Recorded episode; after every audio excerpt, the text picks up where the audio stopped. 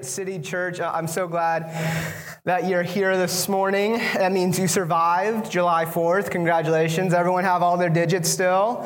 This is good. This is the only holiday that really I can think of that it's like have a happy 4th and be safe. It's basically code word don't be dumb. Like Americans, we love celebrating freedom in our, our dumb ways of blowing off fingers and arms. We're, we're not very safe with it. Last night we actually were doing some of that activity in our friend's backyard we were lighting off fireworks and we did the very thing that you aren't supposed to do that whole be safe uh, because we were launching it off of the, the back of their fence or their, their uh, wall in the back and we forgot that they had an alley behind that wall and that's not well maintained grass or anything. In fact there's overgrown weeds that are dead and dry that when any spark of any kind touch it it becomes an inferno instantly. And so talking about suffering this morning and going through trials and tribulations, we were grabbing buckets and running into the, the, pool and grabbing buckets and going out into the alley. And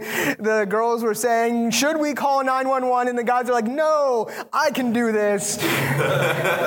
Which we did. It just wasn't very pretty. And so their neighbors probably aren't very happy with them. But uh, I'm glad that we are here, all, all are here on July 5th. I'm glad that we all made it through and survived survived and weren't too dumb.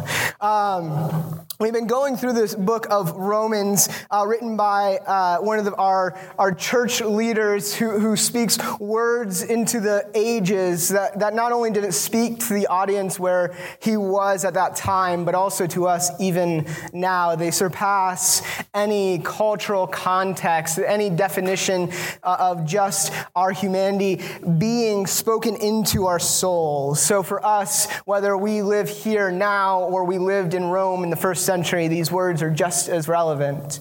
And part of that is because God is just as real as he was then, and the same being he was then, he is today. And how we interact, how that tells our story is just as relevant to these words that we find. So in Romans, we've been going through the first five chapters. Last week, um, Jared spoke on the first couple verses of chapter five, and, and today we're going to delve into three through five of chapter five. Now, to preface this, Paul is at this point in his life where he's about to enter this new chapter of his ministry. He's already well experienced in spreading the church, basically, church planting like this, not quite like this because there weren't probably elementary schools like this back then, but they were still creating this new church in this place where it didn't exist before.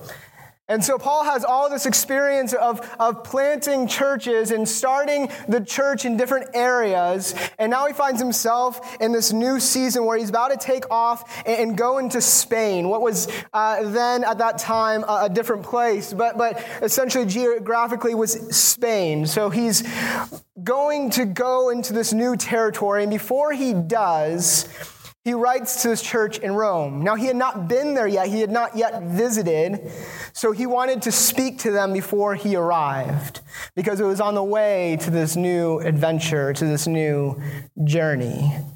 So here's Paul writing to the church in Rome, and he's thinking upon this new chapter, this new uh, adventure that he's going to go on. And I have to think that Paul not only thought of the excitement that comes with starting something new, but he also had to think about the challenges that came before him in other seasons. Paul never took the easy way. Paul always believed in spreading the gospel and spreading the church, and he would do it at any cost. In fact, in uh, Corinthians, he actually shares this list where he talks about being shipwrecked and flogged and beaten and imprisoned. This man had been through so much in order to spread this church, and yet he wanted to do it again. I think that as church planners, you have to be somewhat in love with pain to actually go through it again and again, or even twice, right, Jared? To actually continually to go through that pain, but you have to count it as worth it. And Paul did. And then he writes these words to those who are in Rome to explain why he can do it. in uh, Romans chapter 5, uh, starting with um, verse 1, where First Jared uh, took us last week.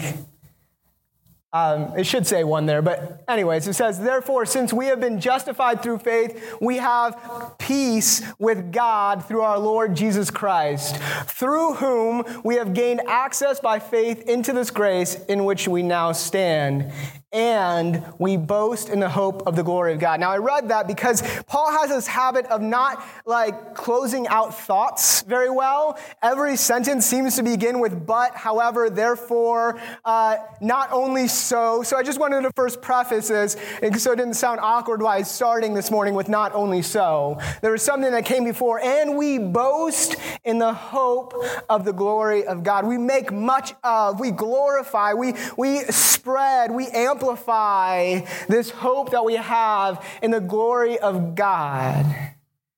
This peace that goes beyond understanding, that we've gained the safe harbor in the midst of trial and hardship. We now give glory to God. He says this not only so, not only so, but we also glory in our sufferings. Because we know that suffering produces perseverance, Perseverance, character, and character, hope. And hope does not put us to shame because God's love has been poured out into our hearts through the Holy Spirit who has been given to us. If we can go back to that first slide there of Romans chapter 5.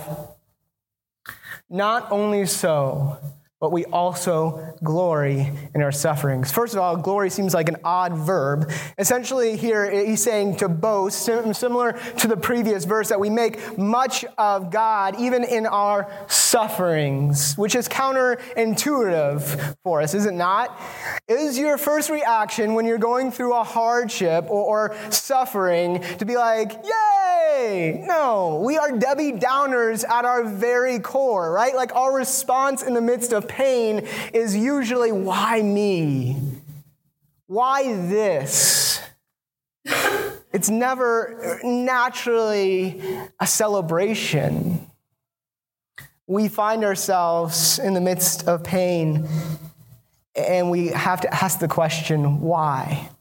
But yet, Paul says, even in our sufferings, we boast, we glory we bring about praise for God because of what he's done. And there's a connection here.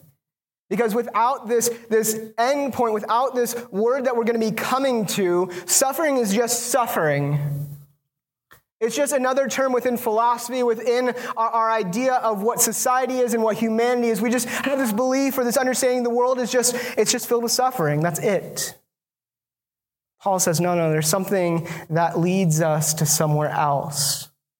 I don't know um, how you came to faith in Christ, if you are in faith in Christ, uh, but there's a lot of people um, who have come into faith because they were sold on this gospel that told them when you accept Christ, everything's going to become okay.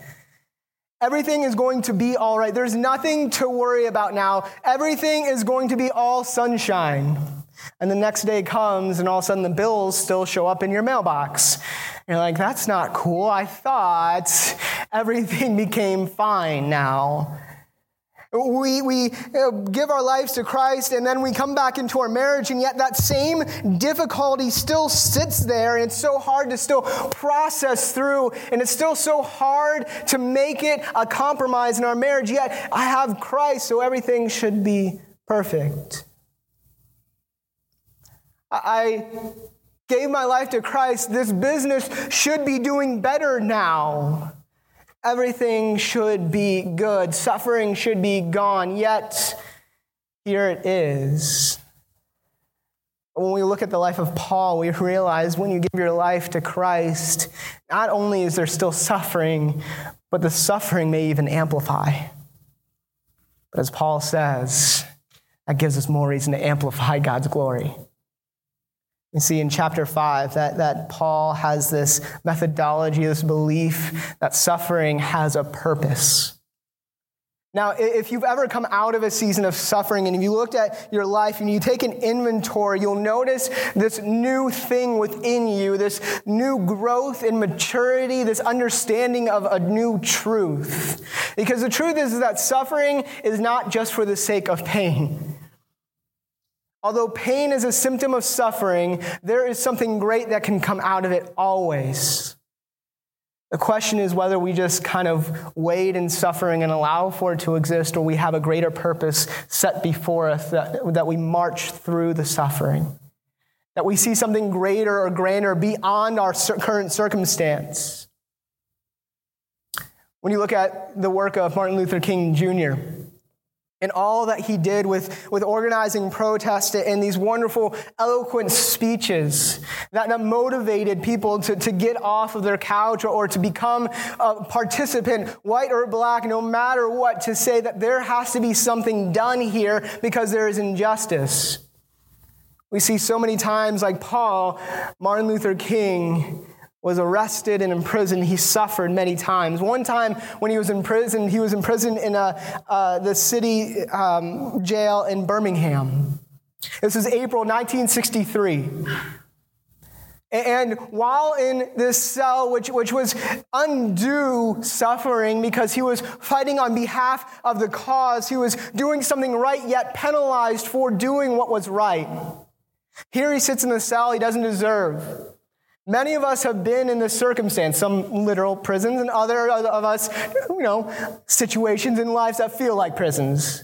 And we sit there and we're like, man, I don't deserve this. Why is this happening to me?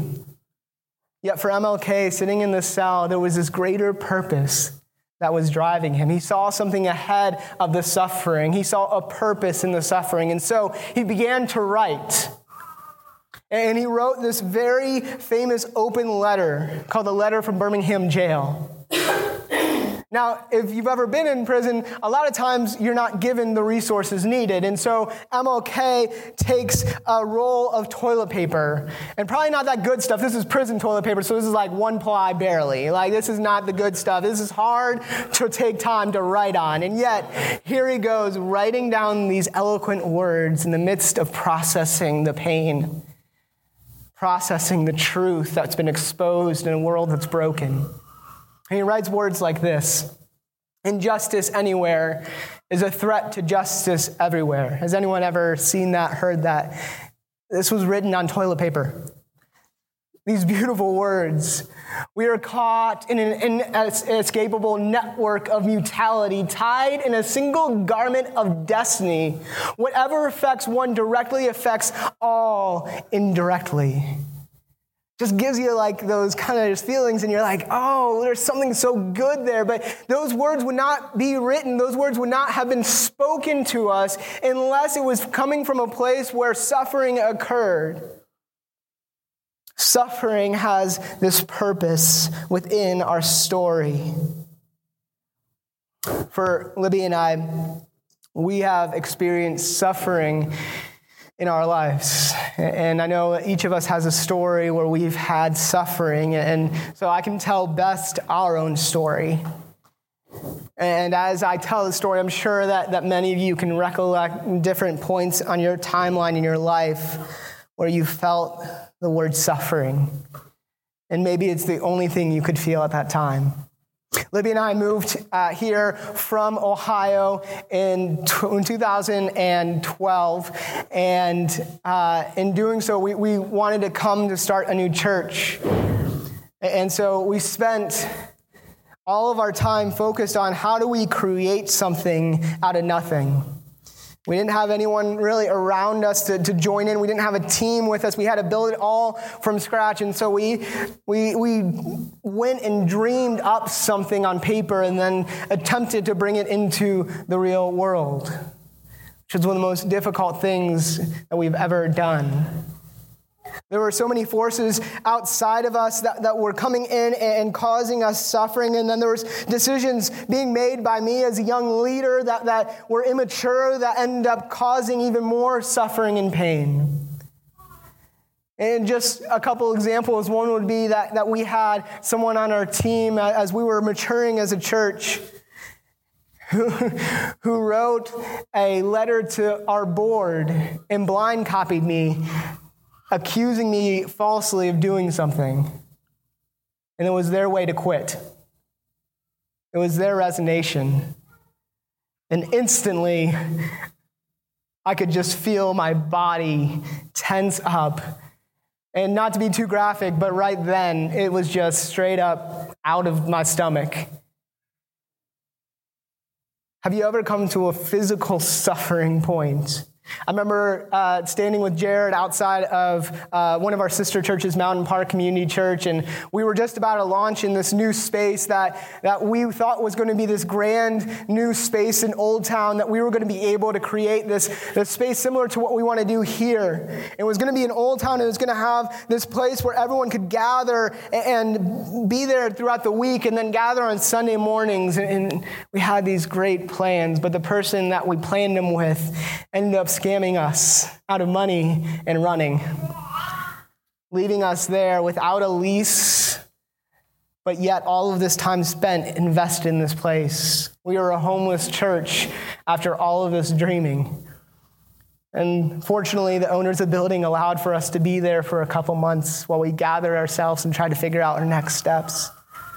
I remember that launch, knowing it was already, you know, dead in the water, that we were launching into a space that we wouldn't be staying in. I remember standing outside of Mountain Park just, just shaking and crying, and Jared being there with us and praying with us, and just remembering even in that moment the, the, the sense of solidarity eh, and the, the moment of, or the eye of the storm, that peace in the midst of suffering.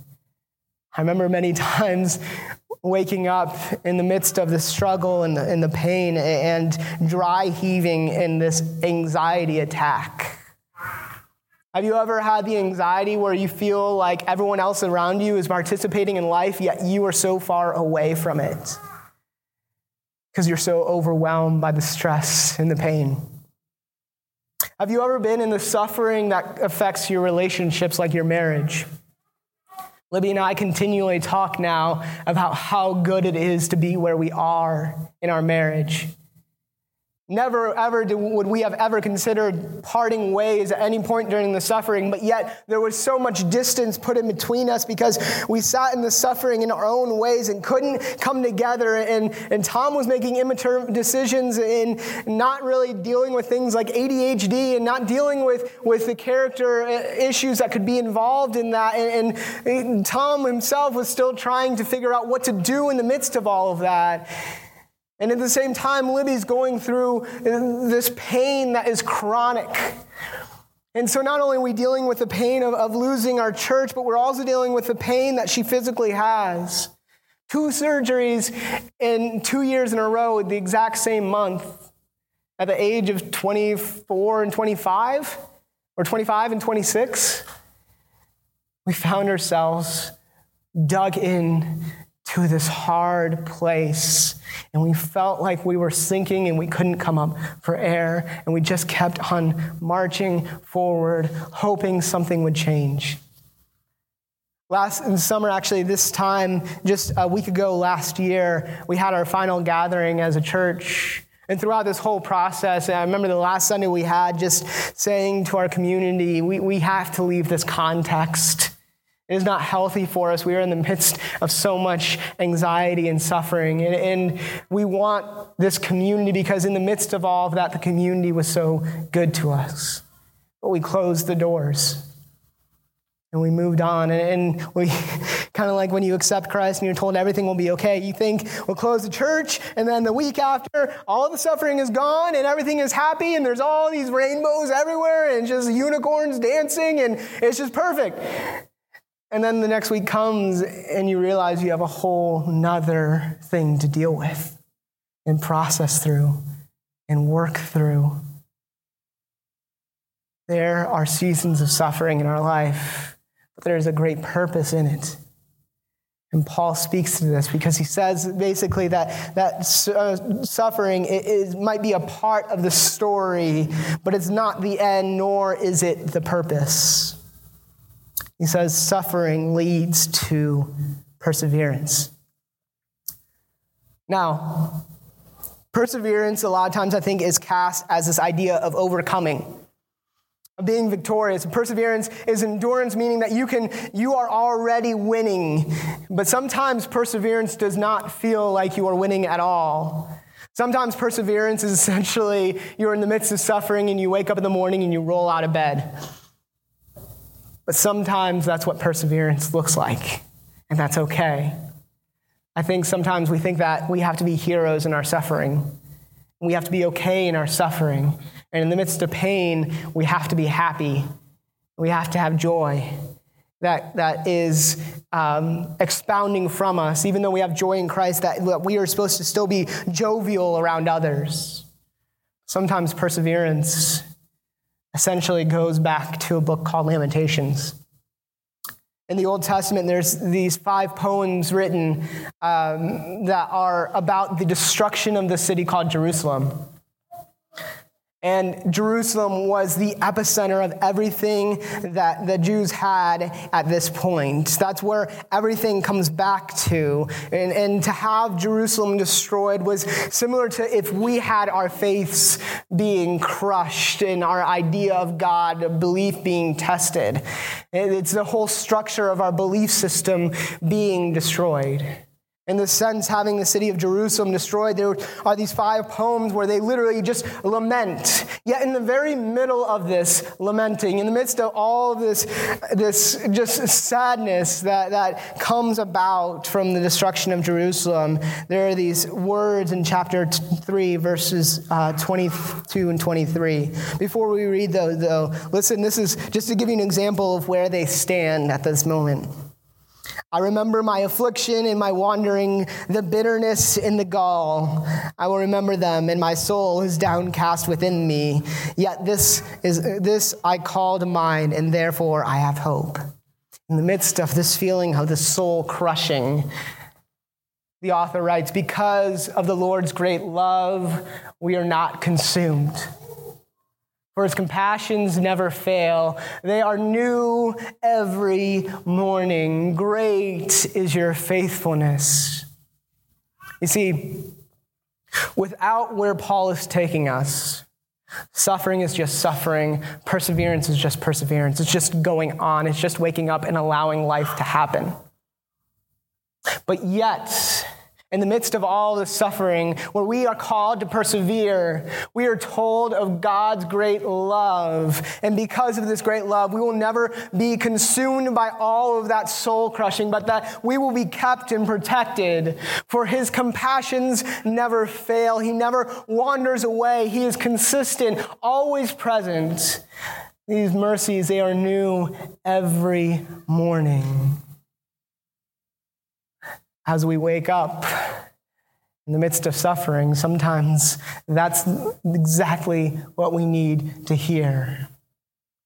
I remember a lot of times in the midst of, of that suffering, in the midst of that pain, waking up and focusing on my breathing. Because as everything else around me might be eroding, falling down, falling apart,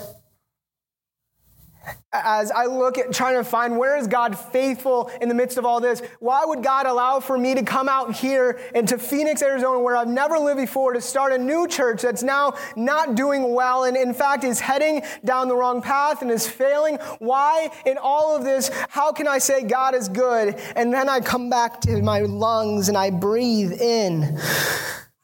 And I remember in all things, God is faithful, even to the very most simple life bringing force. Allowing another breath. God is faithful. I wake up and I know my circumstances have not changed, yet God's faithfulness has not changed either. It is in this moment that we realize that perseverance is a part of the story, but it's not the end, nor is it the purpose. And when we accept it as the purpose, all we're doing is letting life happen and hoping we can make it through. So, Paul continues suffering produces perseverance, perseverance, character. Now, when he says character in, in the original language, it may not be exactly translated as this idea of character of what we might think of, you know, maybe like the fruits of the Spirit, uh, someone's character, their virtues. This actually speaks more of this idea of being refined. When you look at a piece of furniture and you say, oh, that piece of furniture has character, there's depth to it. It has been refined, it has been taken from maybe a piece of wood and then sculpted or, or, crafted into something else that has this depth that it didn't have before. In the same way, Paul says that out of our perseverance comes this refinement. As we go and travel through that suffering, as we persevere through that suffering, we become more defined, more refined as a person. Have you ever noticed your growth and your maturity when you come out of hardship? Character. Because you were willing to persevere through suffering, depth was added to you. Sometimes uh, refinement means a taking away from. In fact, Jesus spoke on this in uh, Luke chapter 22, verse uh, 31 and 32, when he, he speaks to, to Peter and he says these words Simon, Simon, Satan has asked to sift all of you as wheat. But I have prayed for you, Simon, that your faith may not fail. And when you have turned back, strengthen your brothers. This idea here is that um, darkness, that Satan is going to take you like a, a like wheat essentially and place you in the sifter and begin to shake your life. Essentially causing an earthquake in the midst of all that you know shaking everything up. Think like Job here. And it's going to make all of this stuff come out the bottom. And but that's not wheat What's coming out is, is not needed. And when Satan actually sifts you, even though he's trying to shake you to the core, believing that he can erode you to the point where you will give up on everything and believe that, that there is nothing beyond suffering and perseverance, but that suffering is just your being and perseverance is just you going on, he sifts you, and what is left, what is the remainder, is your faith. Because nothing outside of it defines you. And so Jesus prays that you will come through and your faith will shine, showing that you are a true believer. You are one who truly believes that it's more than suffering and going on, it is something called hope. And what we have hope in. Peter also speaks to this idea in 1 Peter chapter 1 verse 7 he says these words these have come so that the proven genuineness of your faith, of greater worth than gold, which perishes even through refined by fire, even though refined by fire, may result in praise, glory, and honor with Jesus Christ is revealed. This idea that fire takes away everything down to its very core and to refine to the point to show what it truly is. But just as suffering is not the end of the story nor the purpose, just as perseverance is not the end of the story nor the purpose, refinement is not the end of the story or the purpose. The purpose is not just to become a better person because you've been able to travail through tough times. Anyone could be a good moral person. That's not the point.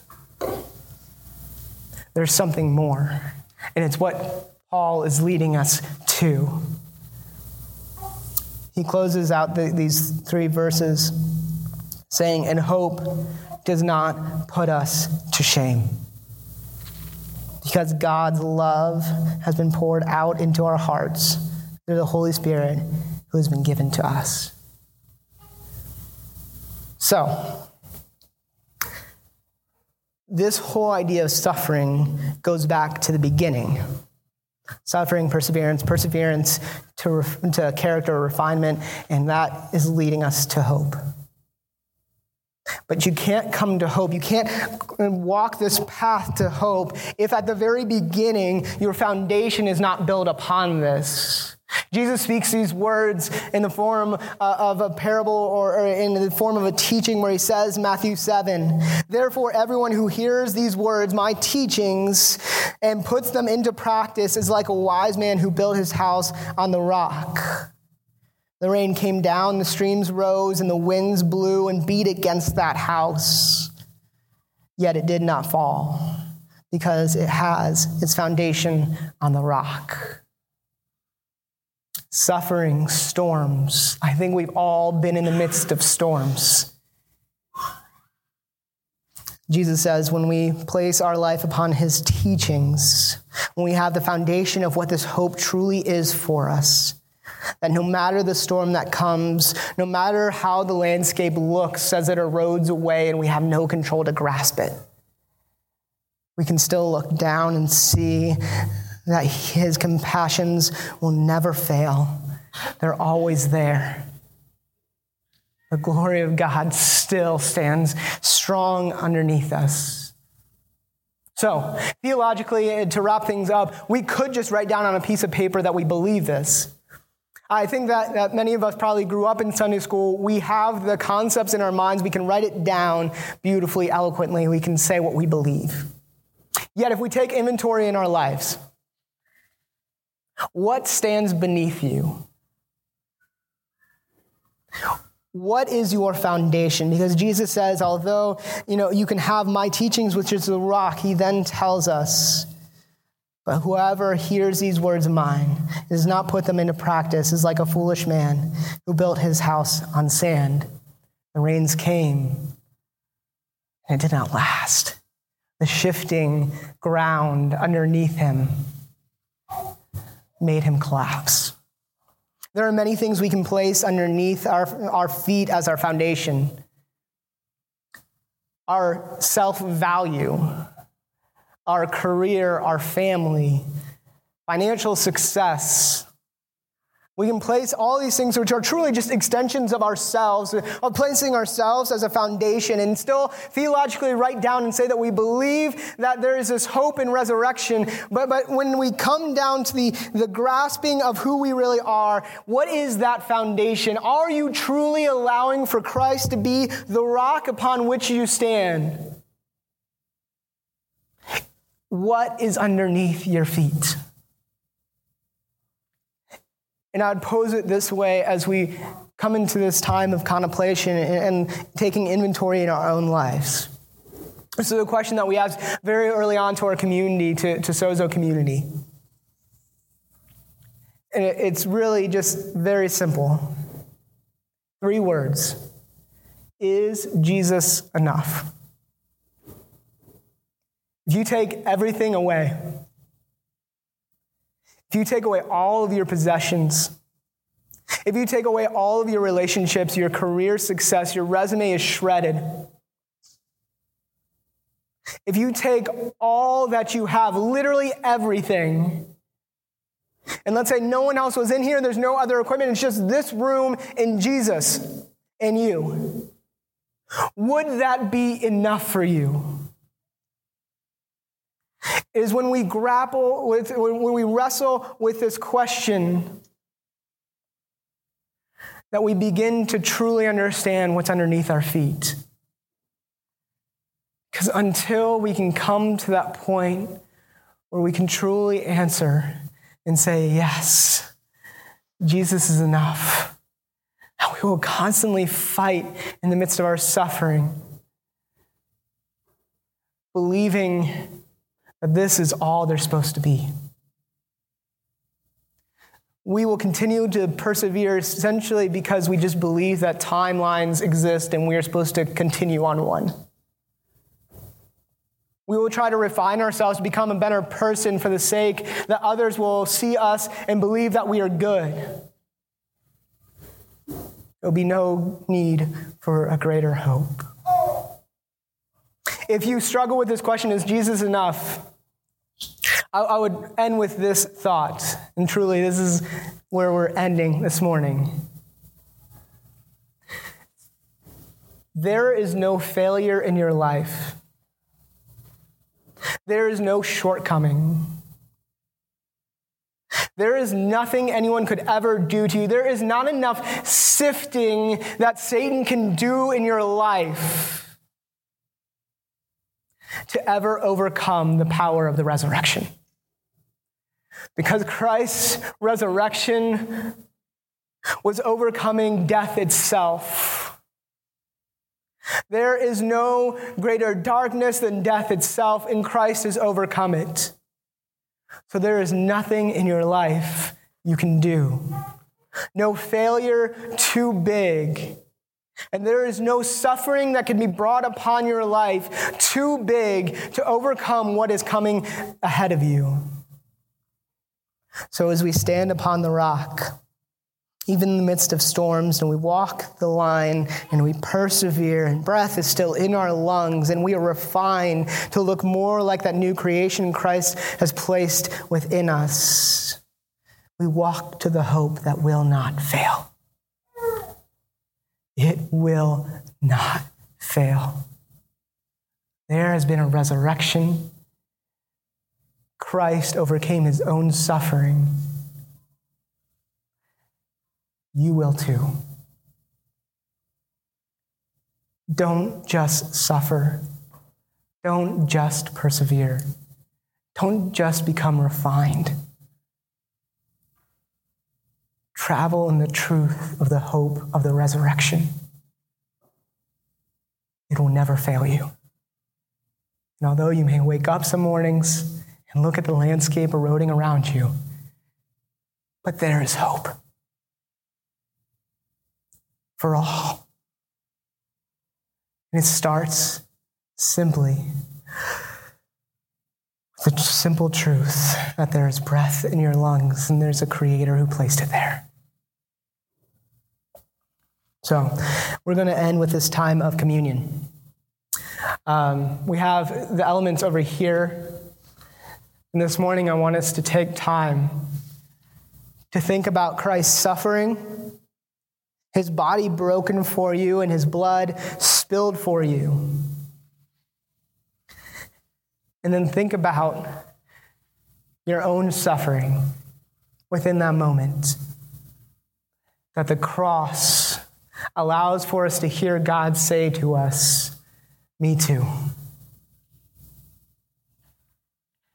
Not only that, and think upon what came, what followed the suffering, the payment on the cross, the wonderful cross, the resurrection that is to come. As we do so, um, we're going to have a song played as Matt is not here uh, for this part this morning. Um, there's going to be lyrics on the screen. You're more than welcome to sing along or contemplate or meditate with the words and find your place with, with communion and with God this morning that you may commune with the Holy One who will never fail you. That his compassions will always be present right there waiting for you this morning um, at your own pace.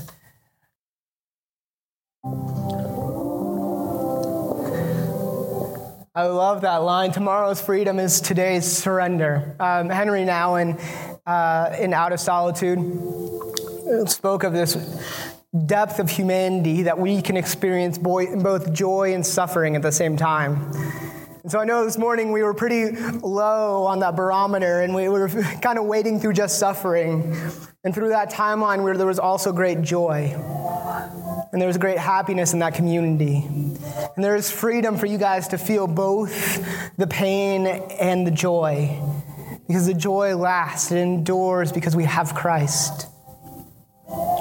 But there has to be a step taken freedom is to be tomorrow, then there has to be surrender today. So as you leave today, may, may, you have that freedom. In fact, would you stand with me? I, I'm a kind of a classic benediction kind of pastor. So um, I'm just going to commission you, and then you are free to go. May you know that your suffering does not define you. May you know that there is more to this world than pain. May you know that there is more to life than just going on. May you know that there is more to life than just becoming a better person. May you know that there is a hope that comes from a resurrection, from a God who pursues you relentlessly. May you go knowing that tomorrow's freedom begins here and now with surrender to the very foundation that stands below, uh, stands below your feet. May you go in that freedom, knowing that your storms, your suffering, your pain will never crush you, and that there is a day coming, no matter how many days ahead of us, where that hope will be realized and resurrection come. May you go now, encountering others who have yet to encounter Christ. Grace and peace.